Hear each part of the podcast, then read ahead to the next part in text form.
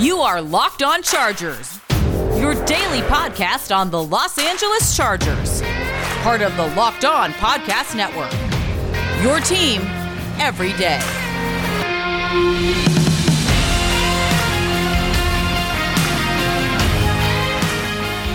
What is up, and welcome into the Lockdown Chargers Podcast. I'm your host, Daniel Wade, joined as always by my co-host, David Droegemeier, and we are two writers who got our start covering the Chargers over 5 seasons ago during our own Facebook Live show, Chargers Domination Live. I write for the LA Football Network, and this is our 4th season as the host of the Lockdown Chargers Podcast, bringing you your team every day. What's up, guys? Welcome into the show. Thank you so much for making us your first listen of the day. We very much appreciate it, especially those checking it out today for the first time. And the Chargers prove that they were one of the best teams in the AFC over the weekend, taking down one of the best teams in the AFC in the Cleveland Browns after already beating the Chiefs a couple of weeks ago. But today I wanted to talk about, where do they stack up right in the AFC? Are they the best team at this point in the AFC? Because they have as good of a record as anyone in the AFC. And I think it's a 3-team race. So we're going to get into that and the other 2 teams that have been really good so far in the AFC. And I think the Chargers showed on Sunday as well some reasons why you feel like they can hang with any team in the NFL, right, with what they did against the Chiefs and the Browns, but also some flaws that make you wonder if they can keep this up consistently, if they can keep winning those same games later on in the season. We're going to get into that today with our what went wrong and what went right from Sunday's game against the Cleveland Browns and how that'll affect the Chargers going on to the rest of the season. And in other exciting news, make sure you guys check back in with us tomorrow, too, because we have a huge guest. Actor and Chargers superfan Jerry O'Connell is going to join the show tomorrow to talk about the Chargers' exciting win over the Browns and the exciting start to the season with Brandon Staley and Justin Herbert. So to make sure you guys don't miss that, make sure to follow the show wherever you get your podcast from. You can find the Locked On Chargers podcast there. Today's episode is brought to you by Rock Auto. Amazing selection, reliably low prices, all the parts your car will ever need. Visit rockauto.com. The Chargers now find themselves 4-1 on the season, and when you look at the AFC standings, you see the Chargers at the very top of them at 4-1, and the 2 teams that follow, the Baltimore Ravens and the Buffalo Bills. So, David, one of the things I was thinking, obviously, after a big win like that is, where do the Chargers stack up in the AFC? Because I think that there's 2 teams we think now the Chargers are better than, right, or at least have that argument. The Chiefs and the Browns are 2 teams that everyone thought would be better than the Chargers in 2021, given the Chargers' circumstances, second-year quarterback, rookie head coach, an entirely new coaching staff. And now I think when you look at the AFC picture, right, there's a ton of 3 and 2 teams, right? There's the Bengals, the Browns, the Titans, the Raiders, the Broncos. Then you also have the Chiefs, who are now 2 and 3, right, looking up way behind the rest of the conference. Those are all teams that I think, you know, there's different levels to. I mean, I'm not sure I'm buying in on the Raiders or the Broncos after coming back to earth the last couple of weeks. The Titans have looked pretty good and pretty bad. They lost the Jets. The Browns I still think are right there, but for this argument, I think that the Chargers have a great argument to be in that top 3. But I do think that they're not number 1, David. As much as I'd like to say that, I do think they would compete against the Buffalo Bills, but I think the Buffalo Bills so far have been the class of the AFC just because they are just straight up dominating teams. And after, you know, handling the Chiefs the way they did this week on Sunday Night Football, I think they're the clear-cut number 1 team, probably in the NFL, not even just the AFC. I mean, the Cardinals would be potentially close. There's an argument. But they just have looked so good, and I think they're clearly the best team in the AFC where we're sitting at right now after 5 weeks. Yeah, the Bills are a great team. Obviously, very well coached with Sean McDermott, a big arm quarterback with Josh Allen, a great defense, weapons. But also, I think they've benefited a little bit from the strength of schedule. Yeah, they're a really good football team, and kind of comparing them to the Chargers' strength of schedule was 17th overall to start the year, the Bills 23rd. The Bills, with the opponents that they have beaten, their combined record is 6-14. The Chargers, on the other hand, the combined record of their opponents is 11-10. So they've played a little bit more stiff competition so far. So I think the Bills are definitely a little bit ahead of them just because of what they do on the defensive side. But the Chargers are certainly in that conversation. Yeah, I mean, I think the Chargers' offense on the right day could hang with that offense, even though they've been the number 1 offense in the NFL through 5 weeks. They've been averaging 34.4 points per game. And they've also been the number 1 scoring defense defensively as well. I mean, it doesn't get much more well-rounded than that. The Bills have the pieces defensively. They have the pieces offensively. Josh Allen has kind of returned to being that borderline MVP type of player this season after a tough week 1 loss to the Pittsburgh Steelers. Their point differential is plus 108 through 5 weeks. That's unbelievable. That's ridiculous. And yeah, they beat up on some bad teams. You know, they beat up Houston. They beat up on Washington as well. They've just been blowing teams out. And I think that's the next step for the Chargers. We're not seeing them blow teams out. And I think when you compare those resumes, the Chargers have better wins because, yeah, they both have the Chiefs, but the Chargers also have the Browns in that win column as well. So I think the Chargers have better wins so far, but the Bills have just been a juggernaut so far. So that leaves the Chargers and the Ravens for that number 2 spot, and the Ravens are just coming off a thrilling overtime win against the Colts on Monday Night Football.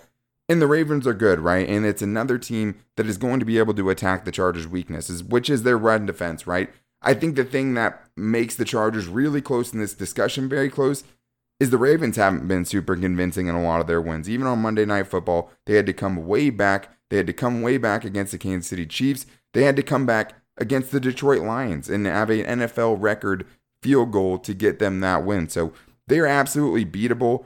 And the great news is, David, they're matching up this weekend. Yeah, exactly. I agree that they're very beatable. I mean, some of those games that they played, they should not have been that close. I mean, the Ravens have a great rushing offense. Lamar Jackson is throwing more and more accurately than he has at any point in his career. Seems like he's really coming along there. The defense has some question marks, but they're still keeping them in games. For the Chargers, I think that they're really, really good because they've shown that they can get wins in different ways. I mean, they grinded out a win against the Washington football team where they ended with the ball and they were able to milk and salt that clock away. They took the ball away against the Kansas City Chiefs.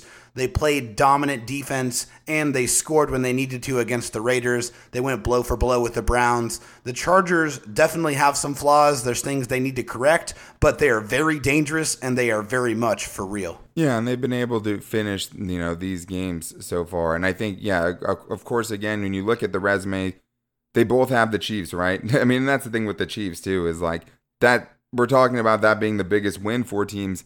When you're talking about a 2-3 team, but then the teams we're talking about that have beaten them are the three teams we're talking about being the best in the AFC right now, right? So that's the thing with the Chiefs is, yeah, that's still a notable win. And the Chargers have the Browns. They have that win against a team that had the best rushing attack so far in the NFL. Now the Chargers get the Ravens. And I think the biggest thing for me, I do think there's a great argument for the Chargers to be the second best team in the AFC.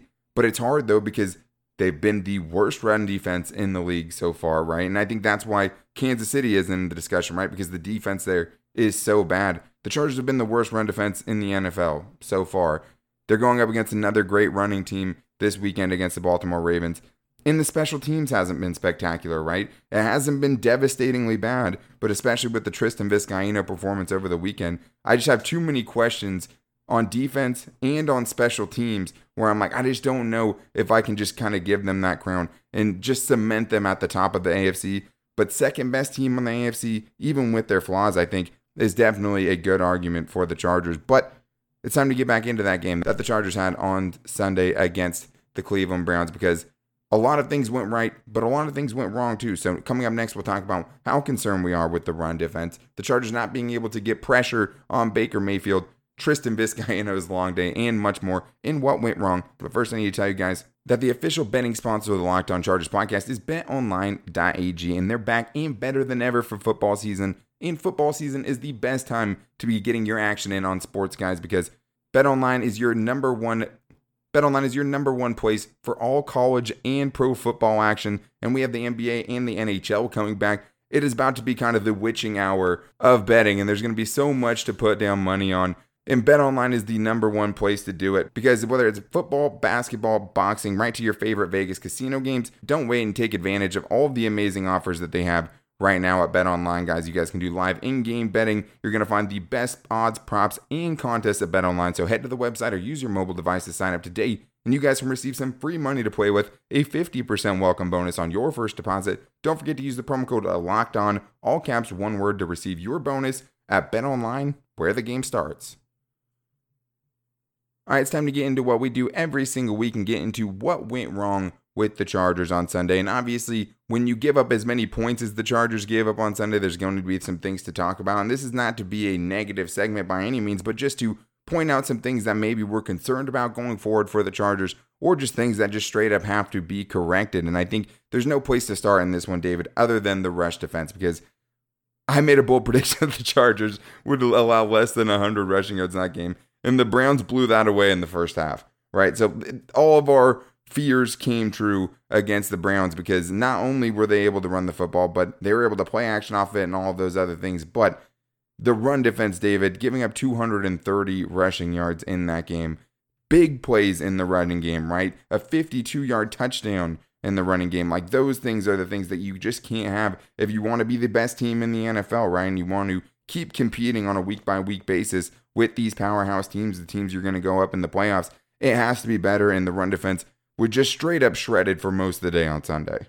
Yeah, it was really, really bad. Nick Chubb and Kareem Hunt had 173 yards after contact. 173 yards after contact in that football game. That is absolutely insane and very much inexcusable.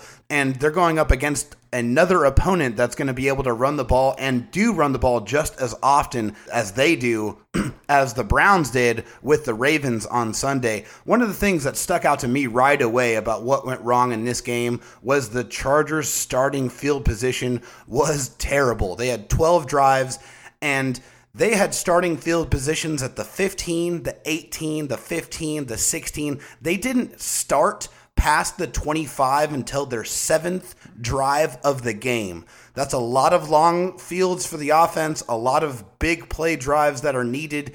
That's just not ideal. You want to have better field position, and the Chargers had terrible field position all game long. Yeah, and I mean, I think a lot of that had to do with Larry Roundtree and the kick returns. I mean, that was definitely something that went wrong. I think he had 2 kick returns that only made it out to around the 15-yard line. That's just not going to do it, and I think the Browns went into that having that plan, because they were definitely trying to hang one up to land at the 1-yard line and make the Chargers have a good return against them. We've seen the Chargers do it to other teams. The Browns did that very, very effectively against the Chargers on Sunday. And I think sticking with special teams, Tristan Vizcaino, 2 missed PATs in this one, 4 missed PATs on the season, David. It's time to start thinking about, if the Chargers need a new kicker. And it's not as if everyone was sold on Tristan going into the season, but at what point is enough, right? And it's crazy that the Chargers haven't even attempted a field goal in the last 2 games, right? So we haven't really seen what he's able to do as far as kicking actual field goals and not PATs. And he's only missed 1 field goal, but Michael Badgley only missed 3 PATs last year. Yeah, he missed a lot of big field goals as well, but that's just unacceptable. The first game, there were swirling winds against Kansas City, right? You kind of give them a little bit of a pass. There's no pass on this one. Not at all. You're at home at SoFi Stadium in a controlled environment in one of the best climates in the world. You shouldn't have to really worry about anything other than putting the ball through the uprights. And these are extra points. These are 30-yard kicks. They should be absolutely automatic. There's really not much excuse for it. Although, if you listen to Brandon Staley talk in the press conference, he said, hey, this is a young kicker. We're going to stay with him. I have a lot of belief in him. He has a very strong leg. So it kind of seems like Brandon Staley.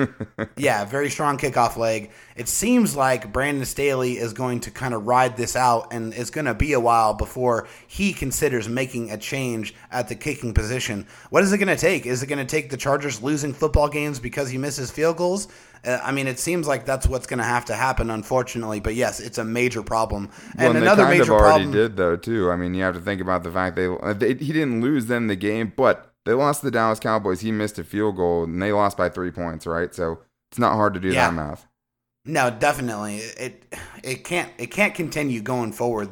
He's going to have to clean that up. And I also saw Ty Long kind of yelling at him after they missed that extra point, because the Browns, all they really needed to do was just get a couple first downs and they would have won that football game.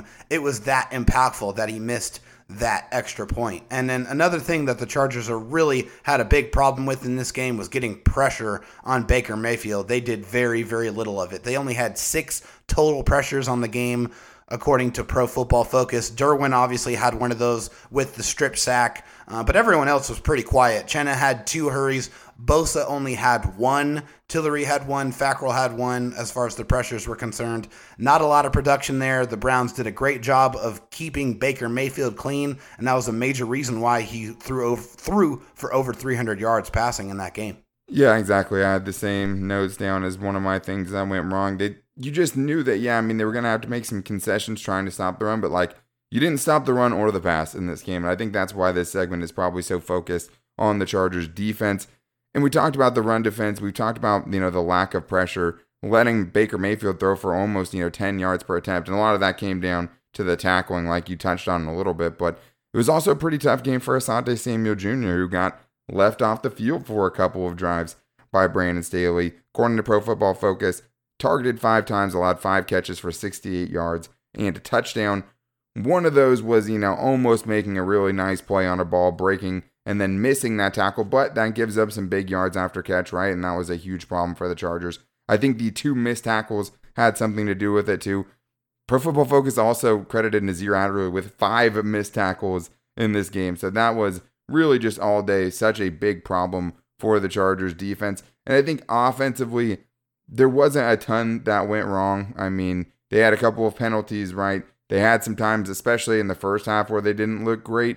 But for the most part, hey, if you put up 500 yards offense, it's hard to really complain about the offensive day for the Chargers, even with, potentially Rashawn Slater giving up 2 sacks. But Asante Samuel Jr., I think the bigger thing I take away from this is the situation you probably should be in as a second-round cornerback, right? There's going to be some games where maybe it's not the best matchup for him, or maybe he's going to struggle a little bit. And I think that Tevaughn Campbell really playing well for them so far has kind of given them the opportunity to take him off the field if need be, but I'm not worried about it at all. I think Asante Samuel Jr. will be fine, and I think you'll still see some Tevaughn Campbell this week, especially going up against the Ravens, who have a guy like, Hollywood Brown, so maybe they like that speed-on-speed matchup there, but you also have Michael Davis, who runs a 4.3. And another thing, David, that we have to touch on that went wrong at Sunday's game was losing right guard Oday Aboushi, because that was something that was a brutal loss for the Chargers.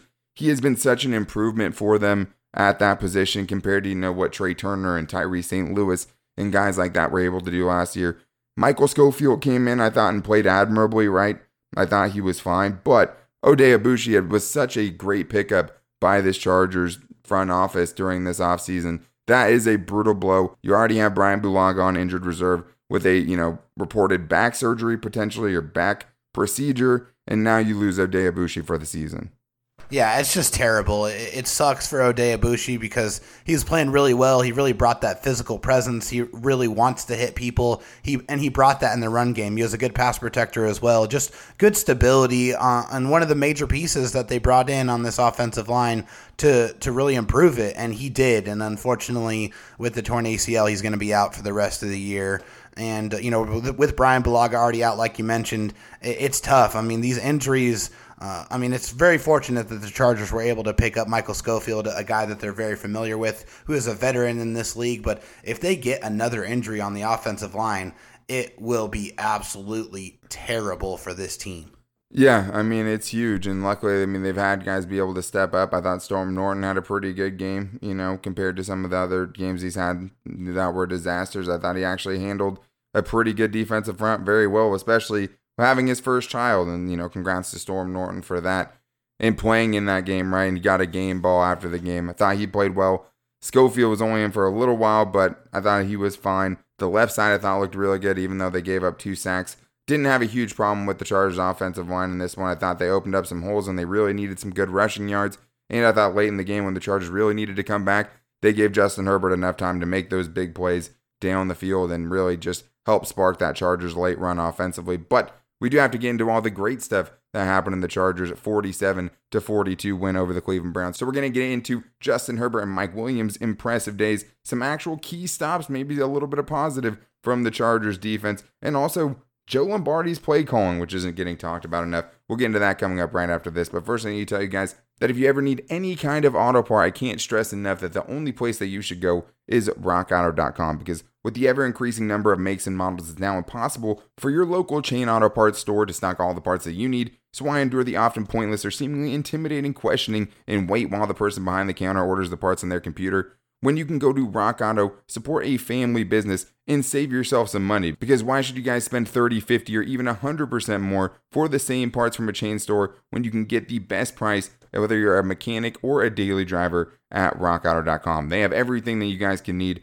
I've already used them 3 times, most recently on my fiance's Camry, getting her a new alternator, but you can get brake parts, tail lamps, motor oil, and even new carpet. All you have to do is go to rockauto.com right now to see all the parts they have available for your car or truck and write Locked On in their How Did You Hear About Us box so they know we sent you. Amazing selection, reliably low prices, all the parts your car will ever need. Visit rockauto.com.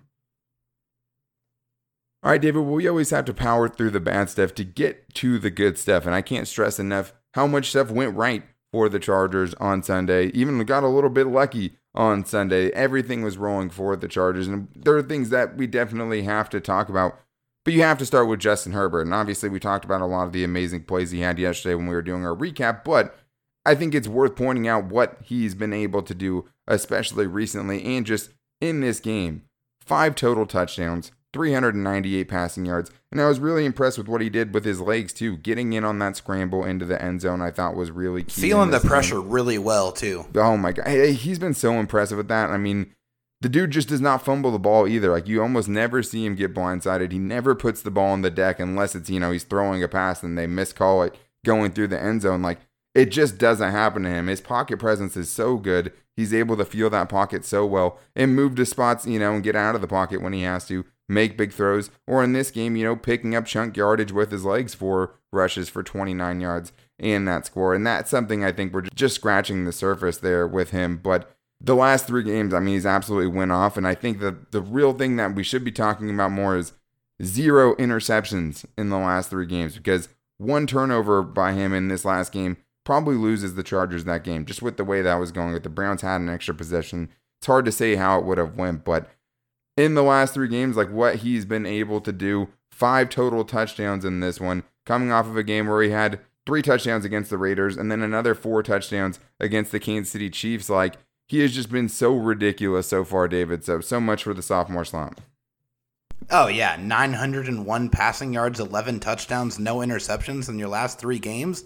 What? Yeah. MVP conversation for certain. Remember when we had people asking us if we should be worried about Justin Herbert's 2 touchdowns and 3 interceptions in the first 2 games? Oh man.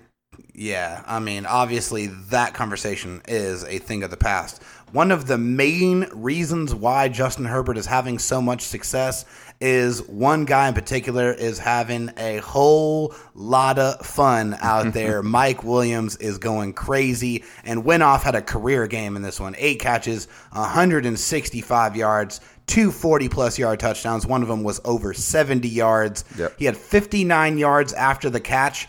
And this season is by far one of his best seasons up to date. 31 receptions, 471 yards, 6 touchdowns, and 15.2 yards per catch. Mike Williams is on fire. And Mike Williams is going to get paid. I mean, that dude is going to get the Brinks truck backed up to him. I mean, if he can keep this torrid pace up. And I mean, it almost has to come down somewhat, right? Averaging almost 100 yards a game. Averaging over a touchdown a game. And like you talked about his season totals, like he has 471 yards. The most he's ever had is 1,001. He's on his way to obliterating that. This season, he already has more receiving touchdowns than he had last season. In 2020, he only had 5 receiving touchdowns. This year, he's already at 6. Like, to talk about the improvement that we've seen from this dude. And like in those other seasons, right? We talked about him putting it all together. And the year he had the most yards, he only had 2 touchdowns, right? And the year he had the most touchdowns, he only had 664 receiving yards. So, like, it's all coming together for Mike Williams and then some. He's just been such a huge weapon. And we're not even talking about, you know, what it would look like had Justin Herbert been able to hit him on an 82-yard touchdown last week, right? So, like, he's got to be worshiping the ground that Joe Lombardi walks on right now. He's got to be in heaven in this offense. Yeah, and it's just great to see a dude who was picked 7th overall, right? And I think was considered by most a disappointment. A lot of fans wanting him straight up cut before the season started, to be able to do this. And now it's like Mike Williams has just straight up been the wide receiver 1 for the Chargers. I mean, there's no way around it this season. Keenan Allen's been wide receiver 2. Mike Williams has been the number 1 wide receiver for the Chargers. And it's really not that close. And Keenan Allen, you know, had a couple of drops in this one. He's been having a way more drops than he normally does this year. But it's easy to forget about the third down conversion that he had from Justin Herbert, where Justin Herbert throws an absolute dime to him on the run for 37 yards. That was ridiculous. Oh, yeah, if you haven't seen that throw, guys, you need to go watch it. I mean, Justin Herbert rolls out, does a jump throw like 40 yards, and hits Keenan Allen over a defender. It's just, it's a thing of beauty. Yeah, it was money. And, I mean, the other thing about Keenan Allen, 2 fourth down conversions, right? Every time when the Chargers need a big play, you think they're going to Keenan Allen. The defense thinks they're going to Keenan Allen. And most of the time, it still can't be stopped anyways. I mean, he hasn't been stopped. And when Justin Herbert has targeted Keenan Allen, they've converted every fourth down. But then again, the only fourth down that they haven't converted was Ty Long trying to throw it to Tevaughn Campbell, right? But I'm glad that you brought up the play calling. And I just had to do a shout out for Keenan Allen just because, like, he absolutely still deserves it because he's still making giant plays for this team. And I think people can forget about that. But Joe Lombardi, the guy that we probably criminally under-talked about so far this year, has been pushing all the right buttons for this offense. And you saw it all come together, especially late in that game. Like, even though it's blown coverages, he has a hand on both of those, you know, 40-plus yard touchdowns. You don't run those plays unless you have a feeling something might open up for you, right? So, like, having both of those, what they've been able to do in the red zone, I think now when you're looking at it, 4 for 4 on Sunday in the red zone, coming off of a 4 for 4 game in the red zone the week before that, it's huge. I mean, Joe Lombardi has been doing so much for this Chargers offense, and I just think for a guy who's coming off a disappointing stint in Detroit where he wasn't good as their offensive coordinator, to come back and have the start that he has under a defensive-minded head coach and have Justin Herbert in the MVP conversation, Mike Williams looking as good as we've ever seen him, Austin Eckler looking as good as we've ever seen him, calling all the right plays on 3rd and 4th down. I mean, to call that running play on 4th and 2 on your own 24-yard line, that's absurd, right? But every time, scared the hell out of me too. 100%. But every time they've drawn up a 4th down play, right? Yes, a couple of them you've been helped out, especially this week with that offensive pass interference, but they should have, converted everyone, even the ones that they didn't convert. And I just think that that's something that we don't talk about enough. I mean, on these crucial downs, Joe Lombardi is dialing up the right play every time, it seems like. And I think that's partially the reason that Brandon Staley has so much faith in this offense outside of Justin Herbert and the playmakers, is just knowing that Joe Lombardi is going to dial up the right play in that situation. So that's something that needs to be talked about. And, I mean, he could not, be with the Chargers very long if he keeps this up. His best hope is they go deep in the playoffs, right, and all the coach-needy teams get impatient and want to take somebody else because he's been very, very impressive.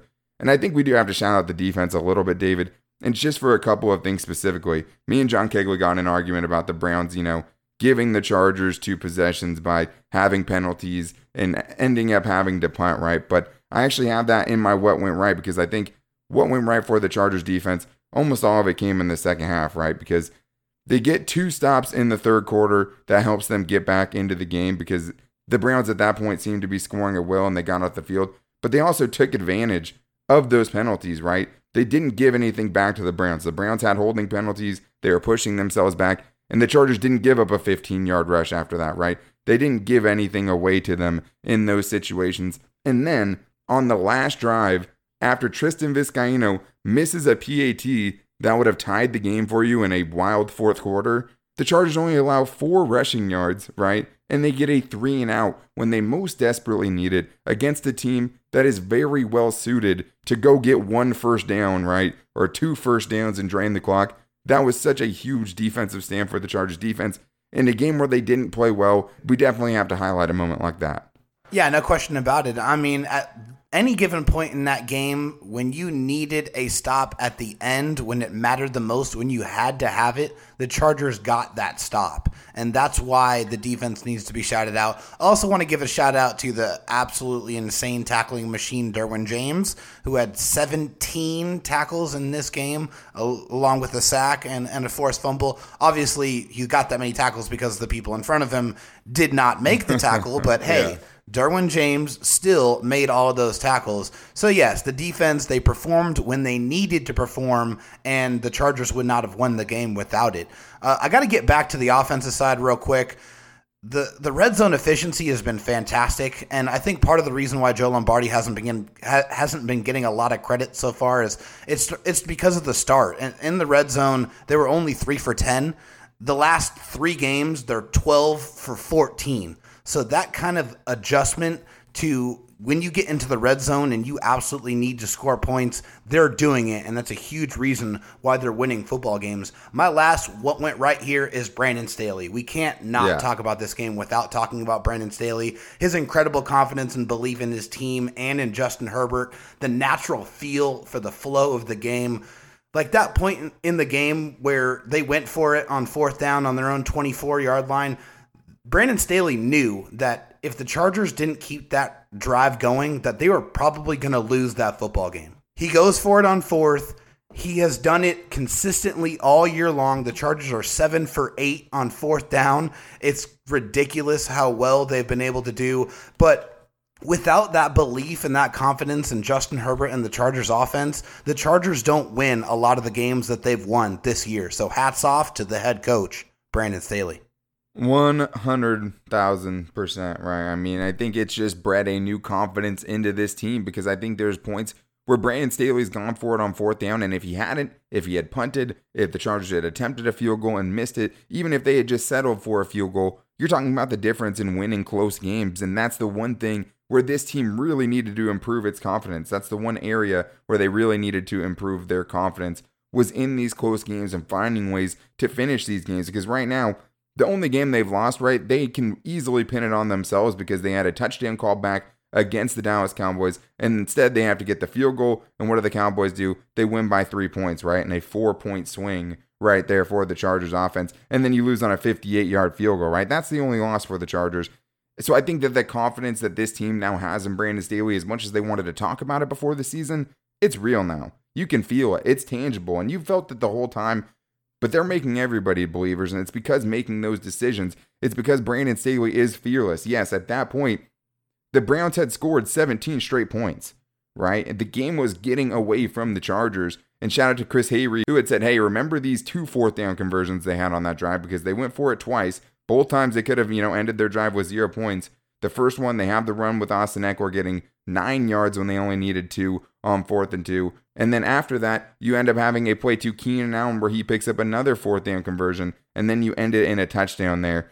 That was such a huge drive, and the Chargers don't win this game, I don't think, without that big drive right there in the cojones on Brandon Staley. Because, the Chargers got lucky on that pass interference called against the defense on a Mike Williams target, right? But at the same time, you keep going for it, good things are going to happen for you, and they went for it again on that drive and converted it again with another big play by Keenan Allen. So you can't say enough about Brandon Staley, because we've seen all the heartbreak. We've seen all the tough losses for this team, the one possession losses where they've been one of the worst teams in the NFL over the last few seasons.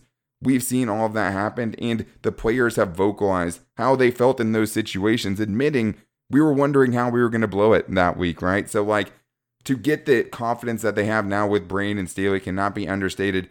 And it's hard to imagine anyone else as the coach of the year other than Brandon Staley, because of the impact that he's had on this team, going viral on Twitter, being so transparent and open, being such a just smart football mind, and even teaching us things at times. It's hard to really talk about how impressive Brandon Staley has been. We bought in at the very beginning, and he's proving us right so far, because there was just always something different about this dude, and now there's just something different about this team after pulling off another giant win this week against the Cleveland Browns. But that is going to wrap things up for today's show. The great news is we have a huge show for you guys tomorrow, because we're going to be having actor Jerry O'Connell on the show. We've had some interactions with him on Twitter. He's doing a lot for the Bolts on 2, covering the Chargers, doing halftime, pregame, postgame shows for them over there, and just being, an electric Chargers fan. His post after the last game was great. He's coming on the show tomorrow to talk about his Chargers fandom and what he's taken away from this crazy start to the season. So make sure you guys are back here with us tomorrow. You do not want to miss that. And the best way to make sure you don't miss it is by following us wherever you get your podcast from. You can find the Locked On Chargers podcast there. Thank you guys again for making us your first listen. And make sure you're following on Spotify, Apple Podcasts, Google Podcasts, or the new Odyssey app. Make sure to keep up with the show by following us on all of our social media. You can find the show's Twitter at LockedOnLAC. You can find the new Instagram page we have at Locked On Chargers, and our Locked On Chargers Facebook page. You can follow me on Twitter at DanTalkSports, and David Droegemeier on Twitter at DroTalksSD to get all of our instant reactions to everything that goes on with the Chargers and to find everyday show because we post it on there as well. We hope you guys are all here with us tomorrow to celebrate the season that we've had so far with the Chargers, with Jerry O'Connell of all people. So make sure you guys don't miss it. We'll be back with you guys tomorrow. Until then, take it easy and go Bolts.